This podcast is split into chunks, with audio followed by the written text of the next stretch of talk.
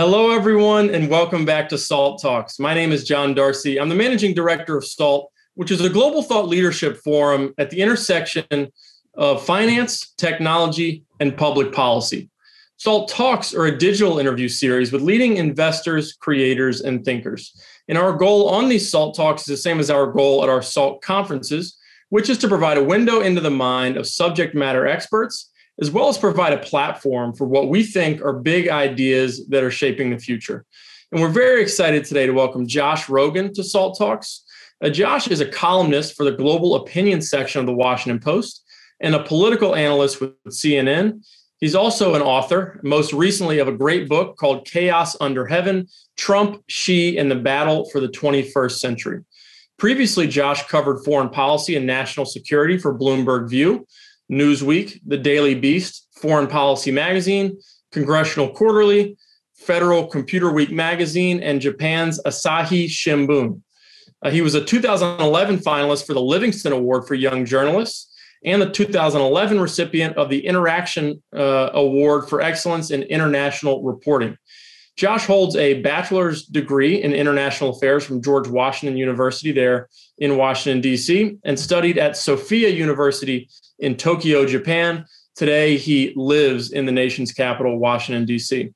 Hosting today's talk is Anthony Scaramucci, the founder and managing partner of Skybridge Capital, which is a global alternative investment firm. Anthony is also the chairman of SALT. And with that, I'll turn it over to Anthony for the interview. So, Josh, even though you have the book behind you, I like holding these things up here for our people because you know I'm not all that self promotional, as you know. but uh, I will say to you that this is, and we were in the green room before we got started here on this Salt Talk. And I said to you, this is the next 10 years of the United States, whether we like it or not. There's there'll be a backdrop of a border crisis. There'll be issues we have to deal with internally with the US, but the next 10 years of the global drama will be between the US and the Chinese. Why did you write the book? And am I right after reading your book? Uh, that was my conclusion. I said, man, this is what we're going to be doing over the next 10 years. Right. Well, uh, thanks, guys, for uh, having me on. Basically, when I got to the Washington Post in 2016 and Donald Trump was elected president, you know, 95% of the foreign policy media was focused on Russia, Russia, Russia for a number of obvious reasons that we're not going to be able to get into now. But I turned to my bosses and I said, well, I got to do something different. They said, what do you want to do? And I said, I want to report the China story, which I was pretty sure was going to be pretty crazy considering what the Trump administration was shaping up to look like. And of course, I wasn't disappointed. Little did I know, though, that not only would we have a trade war and a tech war and sort of a broad awakening in various sectors of American society to the rising challenge that a rising China presents to us in our industries, in our schools, in our markets. Uh, all of that played out in the craziest way you could imagine. And a lot of that you know about personally, Anthony. But then the pandemic hit. And then all of a sudden, the fact that China's government is, you know, internally repressive, externally aggressive, and interfering in our societies toward their political ends became obvious not only to every American, but to every citizen of the world. And there's nobody who's stuck in their basement for a year who hasn't seen their grandma who doesn't realize that oh wait a second we've got to figure out this china thing before it's too late and it looks like the chinese government is taking that country in a bad direction and that doesn't mean we have to have a cold war it doesn't mean we're going to have a conflict. Forget about thucydides trap that's all bumper sticker nonsense. What we have to do is we have to have a national conversation about the challenge that rising China presents to our society, and then figure out what we're going to do about it. And this book was a, a, a, first attempt to start that conversation. So you mentioned the Thucydides trap. So let me just explain that to our viewers and listeners. I think it's important. Uh, Graham Allison wrote about this in Destined for War. He basically says a rising superpower, uh, basically threatening the existing power structure usually ends in a calamity. 12 out of 16 times over 2,000 plus years that that's happened, we've gone straight on to war. Uh, and you write in the book, you write in the book, which I think is uh, elemental here, that these problems were going to be there with or without Donald Trump. We are in a economic struggle. We're in a technological struggle, and so what what what would you say to your fellow Americans now about what their government missed over the last 20 years as it relates to China. Right. I mean, the Thucydides trap, it's like interesting, but we shouldn't base our strategy on it. They, you know, Graham Allison picked 16 conflicts and then 12 of them matched his theory. So that's all well and good. But, you know, the US China competition is going to be a lot different for a lot of reasons, mostly because if you think about it, it's really not about the US versus China. It's about an international response to China as it rises. And that means that we're in this together with a lot of other countries that have a lot of things that they need to protect and a lot of interests and values that we believe believe in and have defended for the last 80 years or so that we would like to keep you know that the chinese communist party is working to erode the mistake that our government made over the last 20 years was you know not realizing that the large bet that we made which was essentially and i'm boiling it down a bit to be sure uh, that if we gave China all the help we could and integrated them into our systems as much as possible, that the Chinese system would uh, liberalize economically, and that would lead to it liberalizing politically, and that would solve all the rest of the problems, and we would live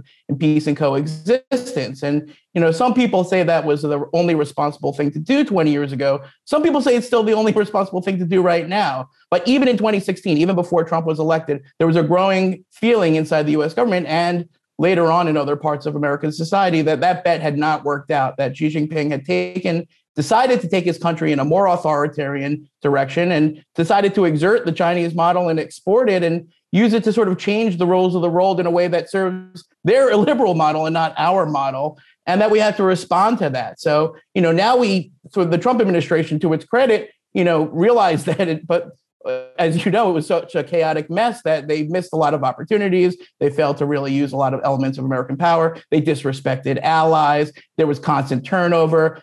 There was factional infighting from the get go, and the, their response to the China challenge got mired in the overall dysfunction and mismanagement that President Trump wrought. And that's a, a shame and something that we our leaders now have to fix. Josh, that's sort of breaking news. There was constant turnover because I wasn't aware of the turnover or the infighting. I didn't realize that. So that's sort of breaking news for me. But you know, one of the funny things, it's April of 2017 it's Mar-a-Lago. President Trump and President Xi are meeting down there. He's got the book with him, Destined for War. President Xi, so it's obviously had an impact on him. Trump has no idea what's in the book. Right. Take us to that meeting. You write about it. Yeah, so you would think if you watch the campaign uh, that Steve Bannon and Peter Navarro and Stephen Miller would have been in charge of the China policy because that's how the campaign speeches played out. But as soon as Trump became president, uh, he turned on a dime and handed much of the policy over to Jared Kushner and to an extent Rex Tillerson. And by the time they got to Mar-a-Lago for a lot of complicated reasons, he wanted to make a deal. And basically, what happened at Mar-a-Lago is he established this friendship over a, most beautiful piece of chocolate cake you've ever seen, according to Trump, uh, to make a deal with Xi Jinping. And then he set uh, Steve Mnuchin, Gary Cohn, and Wilbur Ross on the path of making that deal. And if you just think of that moment in time, and, and you know, you could imagine that if the Chinese leadership had just realized what an opportunity they had, if they had given President Trump and you know his economic officials a deal that they could sell, that they could run on, that would actually have done some good, they might have avoided what happened next. Was that was which was that Trump turned on them and turned on the Chinese leadership, and then handed the policy over to Lighthizer, and then to an extent to the Hawks and Bolton and Pence, and you know it just went downhill from there. And then when they finally did make a deal in June, January 2020, it seemed like everything was going to be copacetic again. And then the pandemic hit, and the relationship was destroyed. So Mar-a-Lago was that first sort of instance where President Trump and President Xi decided that they were really good friends and that this was going to be a big thing. And that relationship not only ended up being destroyed, but it also ended up having a real horrible effect on our pandemic response because later on President Xi lied to President Trump about the coronavirus, told him it would go away when it got warmer, told him that it was under control, herbal medicine could be used to,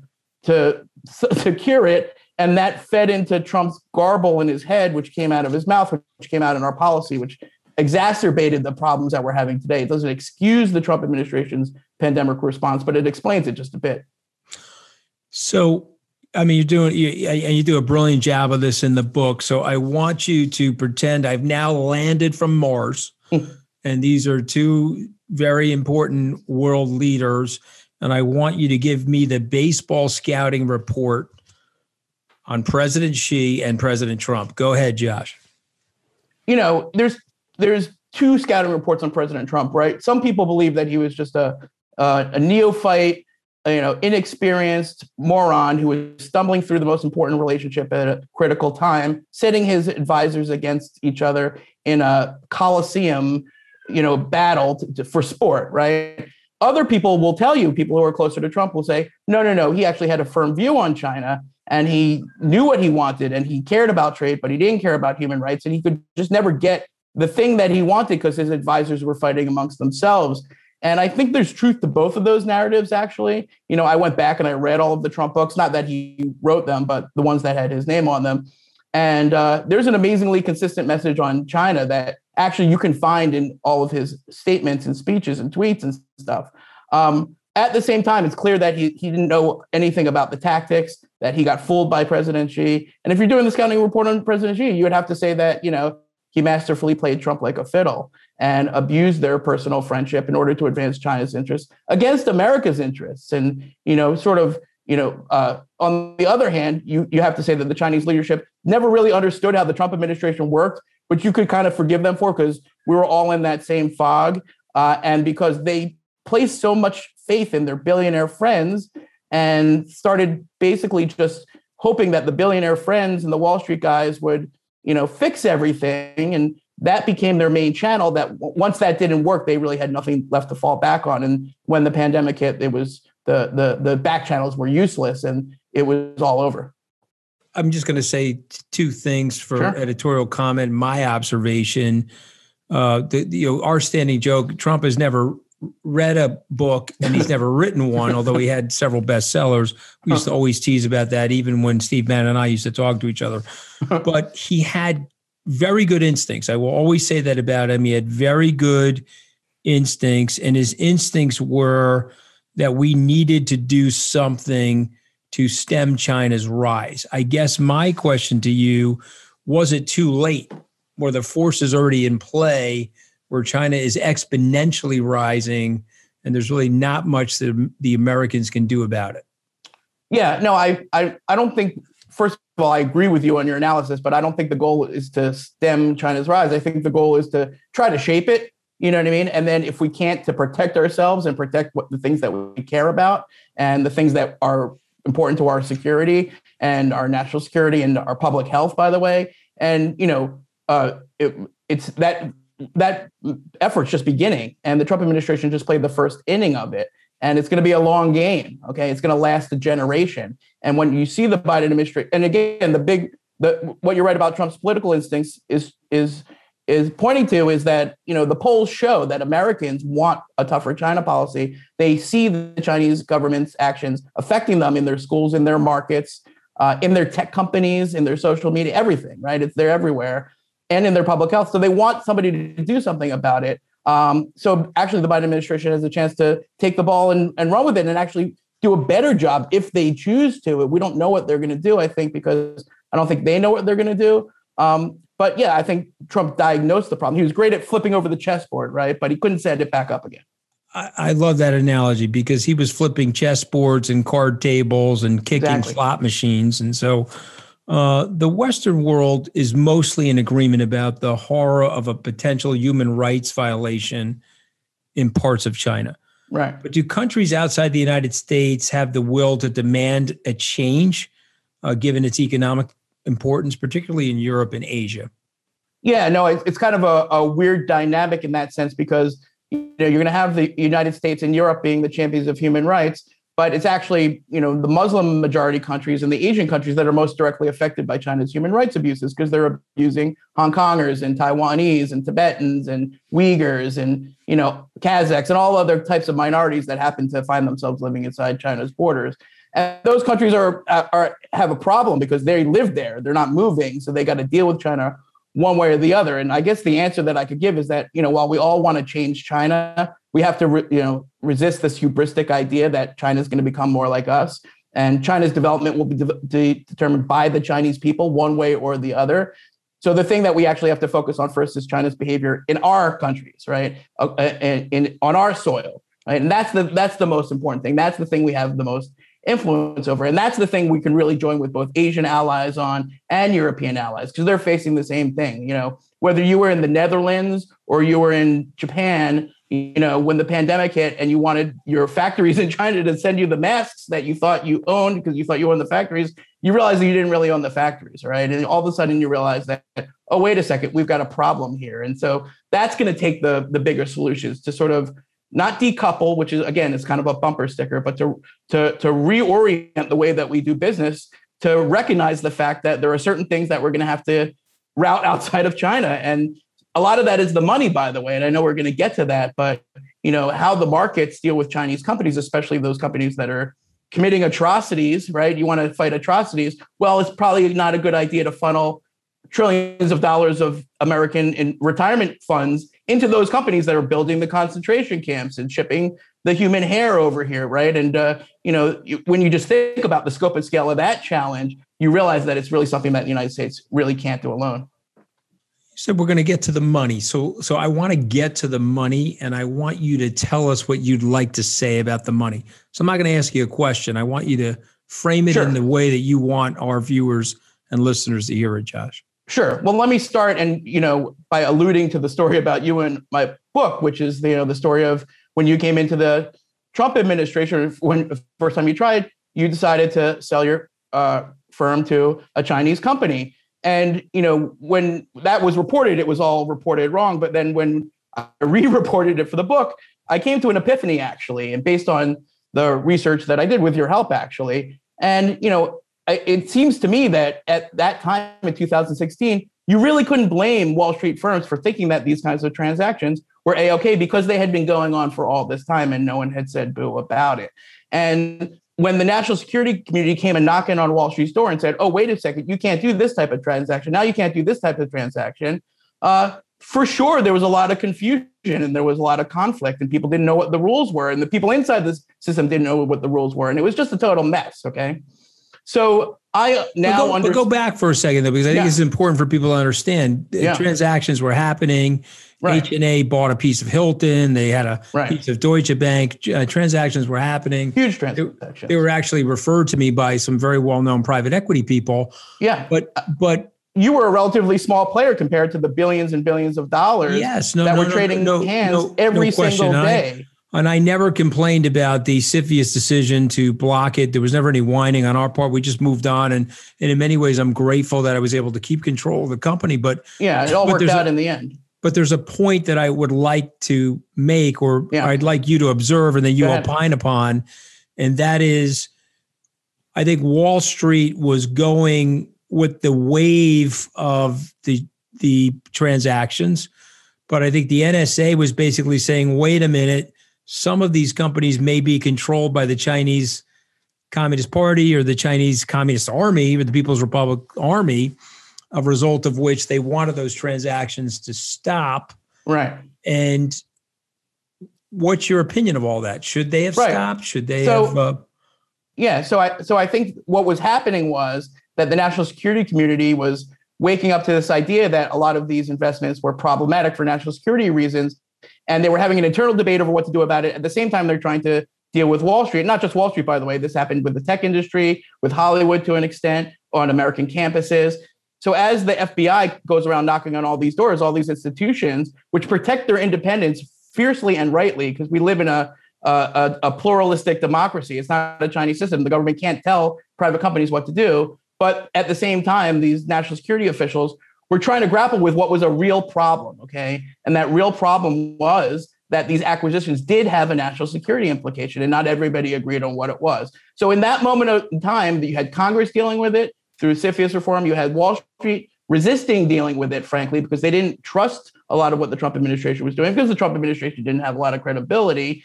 And then you had the national security community trying to manage all this stuff in the dysfunction of what was going on in the administration. So again, that's my sort of you know uh, admission that like you know there was there were plenty of blame to go around, and you, at that point you couldn't blame Wall Street for not just falling in line saying, okay, well we'll just stop every transaction you don't like. But yeah, but when once you got to like 2019 and 2020, I think the story changed. Okay, and basically what happened is you had a, a much better understanding and discussion of the ways in which Wall Street was funding malign Chinese companies.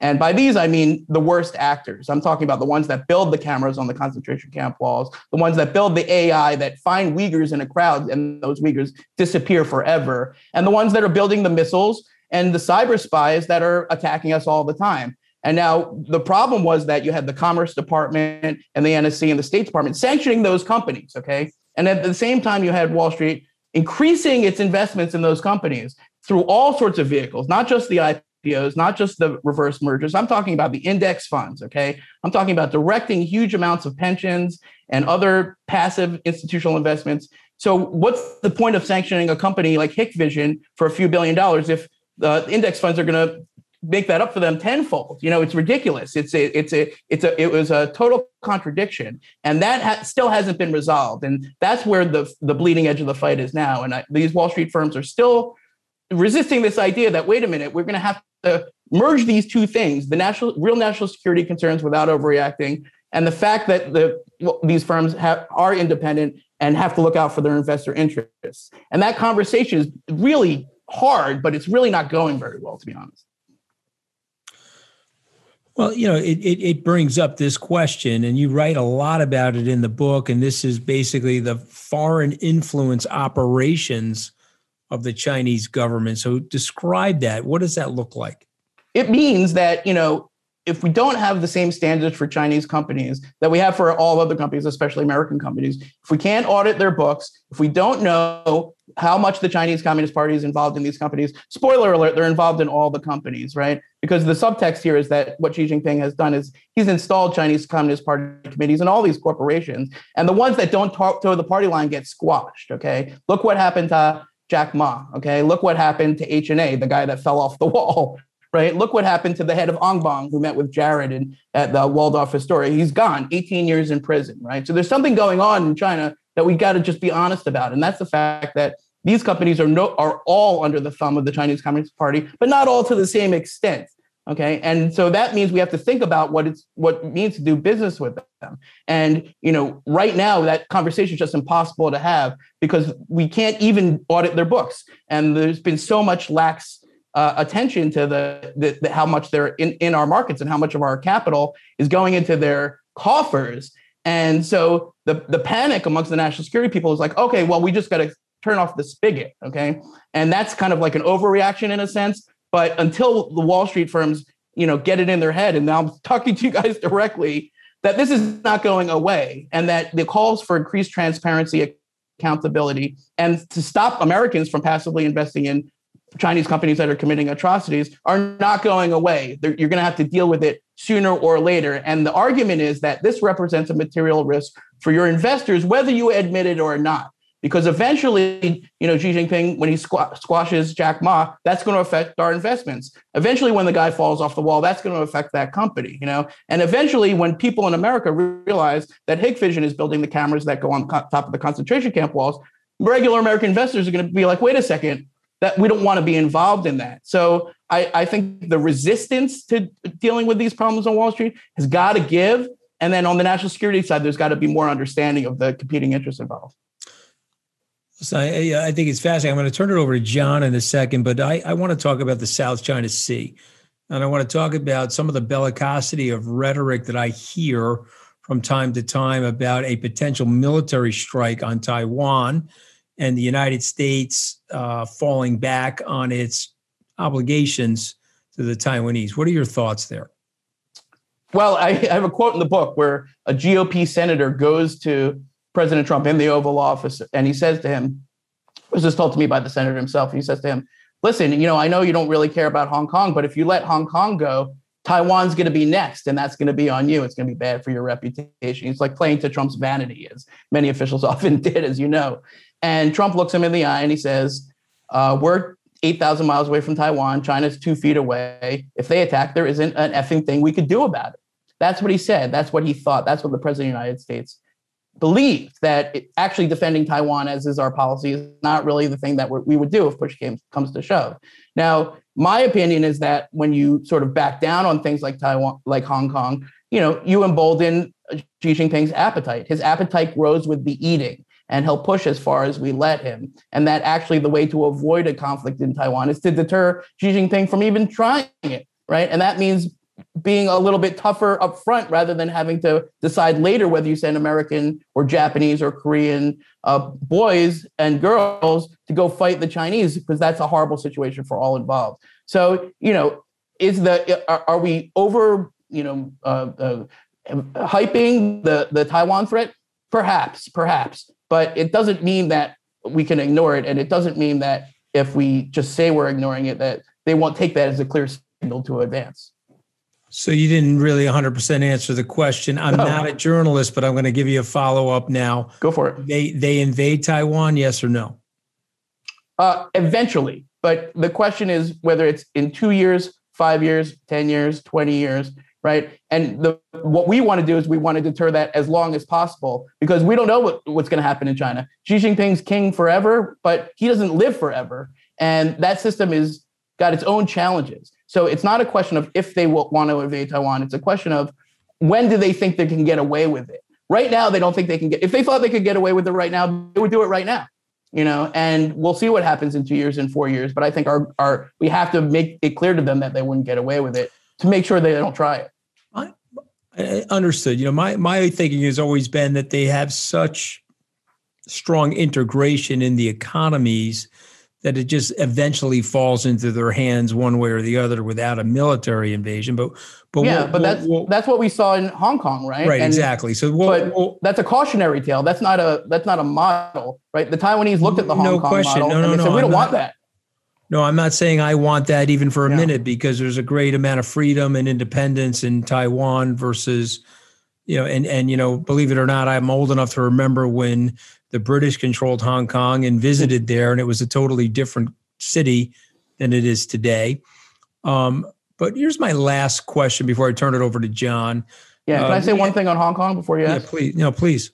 So another here's another decision for the Wall Street community. Are you going to uh, are are Wall Street firms going to continue to treat Hong Kong as a bastion of rule of law and justice and accountability in free markets, though it's not the case anymore. In other words, is the Chinese government going to be able to have Taiwan and eat it too? And I think that's uh, right now the signs are that the big firms are trying to make it okay to do business in Hong Kong in the middle of the crackdown. And then I think there's a lot of people who don't like that at all.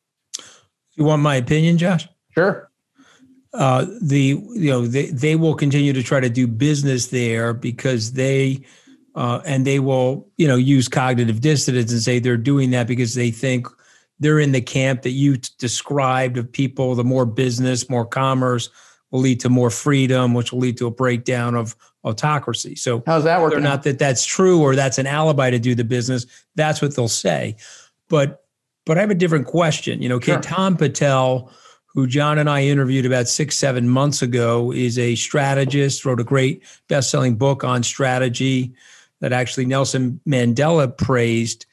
He said that China is seven balkanized provinces, and there's a lot of independent streaks in those provinces, and it's not clear that the Chinese Communist Party can keep its hold on what we formerly know as China forever. Moreover, and I'm interested in your take on this. Yeah. Uh, one party systems have about a 70 year life expectancy. The Russian uh, CCP, the USSR, 70 years. One party right. system in Japan folded after 70 years. Recently, one folded in Malaysia about three years ago. Mexico, 70 years. The Chinese are in overtime, 72 years in clocking. So, is there any truth to what he's saying? that there might be faults under the surface of what looks like a fairly well knitted uh, autocracy. Yeah, no, I, I, mean, I take a different view. I mean, there's no doubt that there's severe challenges in China and challenges to the governance. But if you talk to the people in China, and I do as much as I can, especially those Americans and Westerners who are still allowed to go there, but also regular Chinese citizens, it's clear that the Chinese Communist Party has a firm grip on power and a firm grip on the economy and the military and on society. And in fact, has expanded its control over those other provinces, right? What are those provinces? Tibet, Xinjiang, Inner Mongolia, right? These are the places where the repression is the worst. There's a reason that they're sending millions of Han Chinese there and putting all the native people in camps, right? Because that they're they're avoiding what what this guy is proposing. And you know, bottom line is that you know we can't base our strategy on waiting for them to collapse because that may never happen. And you know, if you're a a a 40 year old, uh, I'm 42. If you're a 42 year old person in China, you've lived your whole life receiving almost nothing but Chinese uh, propaganda, and you probably support your government. You probably believe that everything's hunky dory, and there are some people who know the truth and still support their government. So I we can't uh, you know just wish away this problem. We're going to actually have to deal with it. Okay, well, you you uh, I'm turning it over to John Darcy, who's dying to ask questions, and I might point out he has those designer millennial iframes now, so he's trying to look hip today. Go ahead, John. I had to work on my appearance for the cameras now that we're we're all movie stars in the Zoom era. But um, I want to talk about the future a little bit. You know, your, your book is a lot about Trump. You do, uh, and we talked a little bit earlier about the Biden administration. But it seems like the Biden administration has been dealt a stronger position than maybe the Trump administration was dealt in terms of their leverage over China with things like tariffs currently in place. How do you think the Biden administration is going to proceed on things like tariffs and other uh, other right. harsh things that maybe the, the Trump administration did related to China, they might use as leverage in the future? Right. Great question. So, right now, I identify three camps on China inside the Biden administration, roughly. One is sort of the uh, engagers, the optimists, right? This is led by people like John Kerry and Susan Rice, who were part of that Obama administration last gasp strategy to focus on cooperation. Now, you know, of course, when you hear Tony Blinken say, well, we need some cooperation, we need some competition, we need some competition. That's true as far as it goes, but it's also kind of like doesn't tell us anything at all. Of course, it's going to be a mix of all of these things. But the people who wanted to focus more on cooperation, uh, those people don't have the ball right now, right, on the relationship. The people who are running the policy are Jake Sullivan and Tony Blinken and Kurt Campbell, and uh, they're in the competition camp. And because they've been given the ball and because they're in control of the policy, you've seen a lot of the Trump administration uh, uh, initiatives continued, right? They haven't traded away the tariffs. They haven't, you know, they, they actually increased the sanctions. They're, the Commerce Department is keeping up all of its Huawei restrictions. Uh, by and large, with a, a couple, the genocide determination is reaffirmed. So as long as this camp has control, uh, you're going to see a lot of continuity, more multilateral. It's going to be a little bit nicer. That could actually make it more effective. Know, there'll be more values stuff in there. The third camp, of course, is the political camp, right? And these are actually this is actually the most powerful camp. These are the people close to the president uh, who are in charge of protecting the presidency and pr- protecting his political uh, agenda. And right now, they're siding with the competitors because they can read the polls, right? And the polls show clearly that Americans want a tougher approach towards China. And that's partially because of the pandemic, but not all because of the pandemic. So as long as the two out of three wins the day, so as long as the politics of the China issue favor a tougher approach, and as long as the uh, competitive camp uh, is in control of the policy, uh, we should see a, a, bunch of continuity, not total continuity. But the test will come when the other camp mounts its offense, like when and when the dangle comes, and eventually Beijing right. will come with a dangle, and they'll say, "Okay, do you want a climate deal? Do you want an Iran deal? Do you want something else?" And then President Biden will have to decide whether or not to take that dangle or not. Right.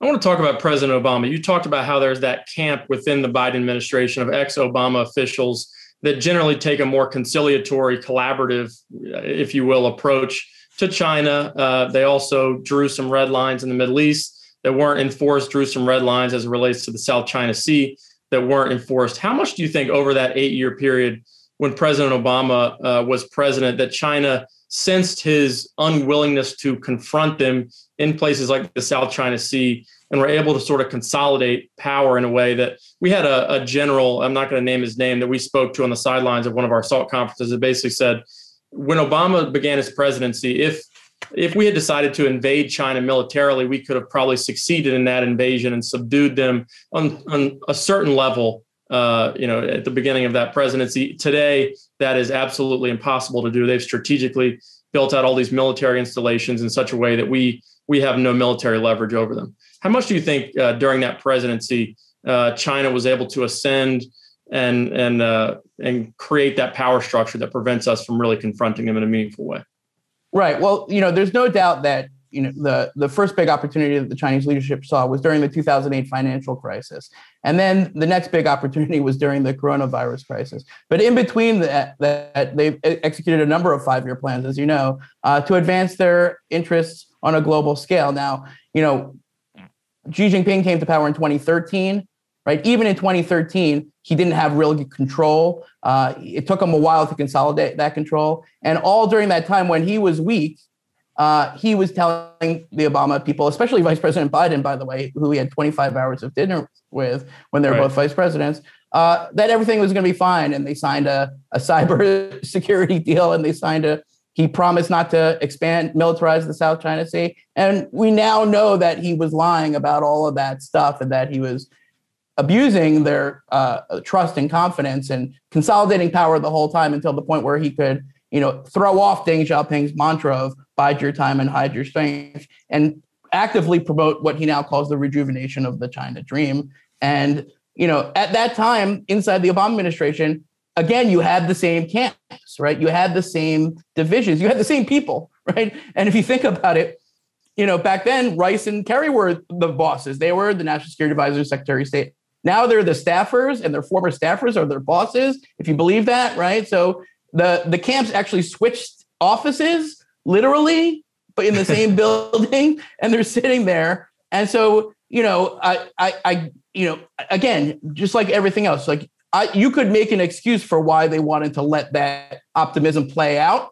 And there, but there were plenty of people inside the system, even in 2015 and 2016, that were like, "Hey, wait a second, we got a problem here. We got to do something different. And it's I think, my opinion, clear that the Obama administration was slow to respond to that evidence. Right. Switching gears a little bit, you write a lot about China's digital despotism, about how they've used technology both domestically to uh, control and surveil its population and, and internationally been very aggressive in terms of stealing intellectual property uh, and, and, conducting all types of foreign influence operations.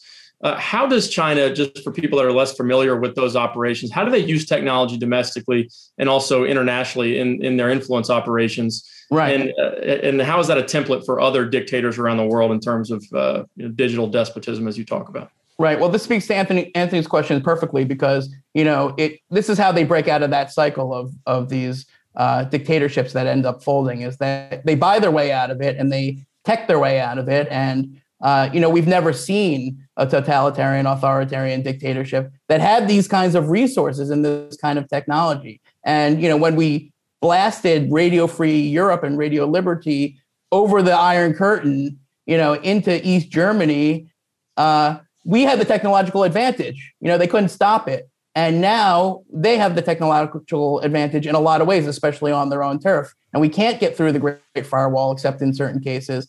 And their tech companies are actually beating our tech companies. And then our tech companies can't compete because they get robbed blind. And even when they don't get robbed, robbed blind, uh, they become hostages. I mean, just look what happened to H&M and Nike, the latest hostages, right? So what they do is they take this control over their populace, right? They represent 1.4 billion Chinese people, and they get they, those people have no choice. They have to buy whatever they say, do whatever they say, read whatever social media they say. They have to. The party controls everything in a way that we've never seen before. So if, if Nike says, "Hey, I don't really want to use slave labor produced cotton," uh, okay, well then your whole business is kaput in a second, right? And Apple says, "Oh, well, we don't want to give the privacy data." Of our users, make that available to anyone with an app and then 10 Chinese companies come together to build the technology to get around that. And Apple can't do anything because the Chi- Chinese Communist Party uh, holds a, an axe literally over their head and could bring it down on them anytime. Uh, so that just, and then how do they use the technology at home? Well, what they do is they are developing. I mean, when you talk about artificial intelligence, they take all of the data that because people in China don't have rights to their own data. Not that we have total control over our data, but I'm just saying there it's worse. And then they use it to scoop up minorities and put them in internment camps. Okay, they have they're using the technology to implement uh, racist mass atrocities, and then they're using it to go find those people in other countries. And if you're a Uyghur living in France and you get on a Facebook group in France, there's a chance the link you clicked on is actually a malicious link that will compromise everything you have and lead to your family getting scooped up. So that's about as uh, as as malicious as it gets. And the social credit aspect is particularly pernicious because, you know, if you're the NBA or if you're Marriott Hotels or if you're coach and you dare to run afoul of like the unpredictable and delicate sensibilities of the Chinese Communist Party, you stand to lose billions of dollars in, in, in the in the blink of an eye. And again, I just again point to your uh, Wall Street risk calculations. Is that factored in? Is that factored into the costs and risks of doing business? I don't think so. I don't think that that most Wall Street firms or most corporations in America are looking at that and saying, "Oh, wait a second, did the NBA factor in that one tweet could cost them 400 million dollars?" Well, that's what happened. Okay, so as they get more repressive and use their technology in more uh, insidious ways, that has an effect on our businesses and our interests, on our pocketbooks and our freedoms. Right. Last question I want to ask you, and it's you know you talk about in the title of your book it's the battle for the 21st century between the united states and china. What is it that that china is fighting for really? You know do they they have a different vision for the world and they want to impose uh, you know the, their communist system on the entire world? They they want Chinese culture to pervade every corner of the world. What is it they're really fighting for, and what is the battle that they're trying to win? You know, the United States, at least there's the perception that we're trying to fight for, you know, our our liberal values uh, you know, that our country was founded on. But what is China? What is China's end game here when you talk about their 50 to 100 year plans? Right. Well, I mean, if you listen to what Xi Jinping says and read what he's written, uh, what you see is a very clear pattern of, of him talking about an ideological and political struggle with the West, where the values of like freedom of speech, journalism, you know, uh, freedom of assembly, religion, that all of these things are seen by him personally, uh, not only as things to compete with, but as direct threats to the legitimacy of the Chinese Communist Party and its rule. Okay, so that's a, a, if a way of saying that China's goal China will, the Chinese government will always say, well, we don't interfere in free societies. Well, what about the fact that they're exporting all of those technologies uh, to, to dicta- dictators all over the world, that they're trying to recreate their model of repression and aggression uh, and expanding their economic reach in ways that put these countries at a disadvantage. You know, I think the, the, the best way to think of it, and I think is a very fair way to think of it, is that China doesn't want to rule the world. China wants a world where its rule is uncontested.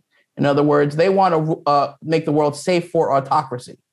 Okay. And right. that means not that we can't have a, a, world order and international norms that can be enforced. So if they can just change the world order enough so that their model uh, is not challenged and they're able to do what they want all over the world while still enjoying the benefits that our world order gives them. They still want the access to our markets. They still want access to our capital. They still want all of that soft power influence. They just don't want to play by any of the rules. That's the goal is to destroy the rules so that they can do whatever they want. And that's not a Chinese led world order per se. That's just yeah. a world order that probably we can't live with. And uh, just to finish the thought, you know, that I think what that tells us is that, you know, we don't, we shouldn't be in the business of trying to you know, force the world to choose between the United States and China. We can't get into one of these situations where only one of us can survive. We have to somehow find a, a, a relationship that both sides can live with to avoid the conflict that neither side seeks. And that involves convincing the Chinese leadership that they can't have their cake and eat it too. And that involves fixing our democracy and fixing our our system so that they actually are better and that they actually do what they say they're going to do and deliver for our people. And do you think there's a path to that outcome? You know, talking about Thucydides' trap and, and, avoiding a greater confrontation. Is there a path to? It seems like China is enjoying a lot of the economic spoils that come along with with their system, and and people, while they pay lip service to human rights issues, that people still com- still commercially do business in China. Are they not enjoying those spoils today? And is there a path to yeah, it's not going well. Long term yeah. equilibrium. So, suffice to say, we're not doing well. We're not rising to this challenge. They've been, they've got a, a 20 year head start at least. Uh, but the first thing to do is to admit that you have a problem. And I think that is the, if you want to say silver lining of the chaos of the Trump years, is that everyone sort of admits we have a problem. Now we have to figure out what we can do about it. And, you know, the, the, the thing that we can do, by the way, is to actually live up to our principles. And if we actually enforced, you know, transparency, accountability, rule of law, justice, human rights, democracy, freedom of speech, true journalism, all of those things are not aimed at China, right? We don't have to make them about China. Those are about us. And if we just did all of those things, we'd be in a much better place than we are today. But no, to answer your question, we're not doing those things. And right now it's not going well. Well, Josh, you talked in the opening about how you hope to kickstart this conversation. I think you did that in a great way with your book. Um, so thank you for writing it and thank you for coming on Salt Talks. We think these topics are going to be, you know, continually more relevant over the coming decades for for young people like you and me. Anthony, you know, he he's uh, we're going to put him out to pasture soon, so he doesn't have to worry about these things quite as much. I'm I'm younger than President Xi. Be careful, okay? As you both know, President Xi is listening. He didn't like the last comment that you made, Darcy. So let me hold up the book. Uh, I think it's a brilliant exposition of what is going on. I congratulate you on the book, Josh. Before we do let you go, what's next? What are you working on next? they say writing a book is like having a baby. It takes two years for the pain to wear off before you want to do it again. Uh, I'm looking forward to uh, you know a, a, period of covering this administration, holding them to account, making sure that they don't you know forget everything that happened in the last four years, but also making sure that they don't repeat everything that happened in the last four years. It would be terrible if the partisanship and toxicity that pervaded our politics and our media continued and even got worse because that is going to bleed into all of the issues that we have to solve. So we are where we are. We can't go back and fix the last four years, but we can at least get together on this thing and admit that you know we can't have the type of politics uh, that we had in the past. And if my columns and my work can contribute to a common understanding of our shared experience and our shared humanity, then that's my goal. That's what I want to do next. Well, congratulations on the book. I'm looking forward to uh, your byline and other stuff that you work on. And uh, I want to get you to the SALT conference. Maybe we can get a couple of uh, people together and get them in the mix and discuss what's going on with the U.S. and China. Absolutely. I'd love to have you moderate something like that for us. Well, there, there. there's one one name that we spoke about in this talk that we won't reveal. That's within the Biden administration that focuses on Asia policy. That's actually confirmed to speak in September on these topics. So you know, maybe maybe we get you involved in that conversation. That'd be that'd be a lot Name of fun. Name the time and place. I, I, and I'm recommending your book to all of my Wall Street pragmatists that uh, still like Chinese Hong Kong cooking. Okay, Josh, we're going to try to get them to rethink themselves. But thank it's you. It's a smarter play. It's a smarter play to be honest about what's going on in China. It will Amen. you will end up doing better in the long run, even if you take a short term hit. I think I think I think it's well said, and I think that's probably true about most things in life, Josh. Okay, exactly. most most things take longer than eleven days, Josh Rogin. Don't forget that. Okay. You want to be right at the end, not in the beginning. Right. That's Amen. All right. Well, thank you. Don't so underestimate don't talking about chaos. Don't underestimate the amount of chaos you can create in 11 days, Jeff. Yeah, what in 11 days? All right, rub it in, guys. She's listening. Rub it in. All right. Well, well, thank you, Josh, again for joining us, and thank you everybody for tuning in to today's Salt Talk uh, about Josh's book "Chaos Under Heaven" about the Trump administration's approach to China and the battle for the 21st century. Just a reminder: if you missed any part of this talk or any of our previous talks, you can access our entire archive on our website at salt.org backslash talks and on our YouTube channel, which is called Salt Tube. We're on social media. Please follow us. Twitter is where we're most active at Salt Conference, but we're also on LinkedIn, Instagram, and Facebook.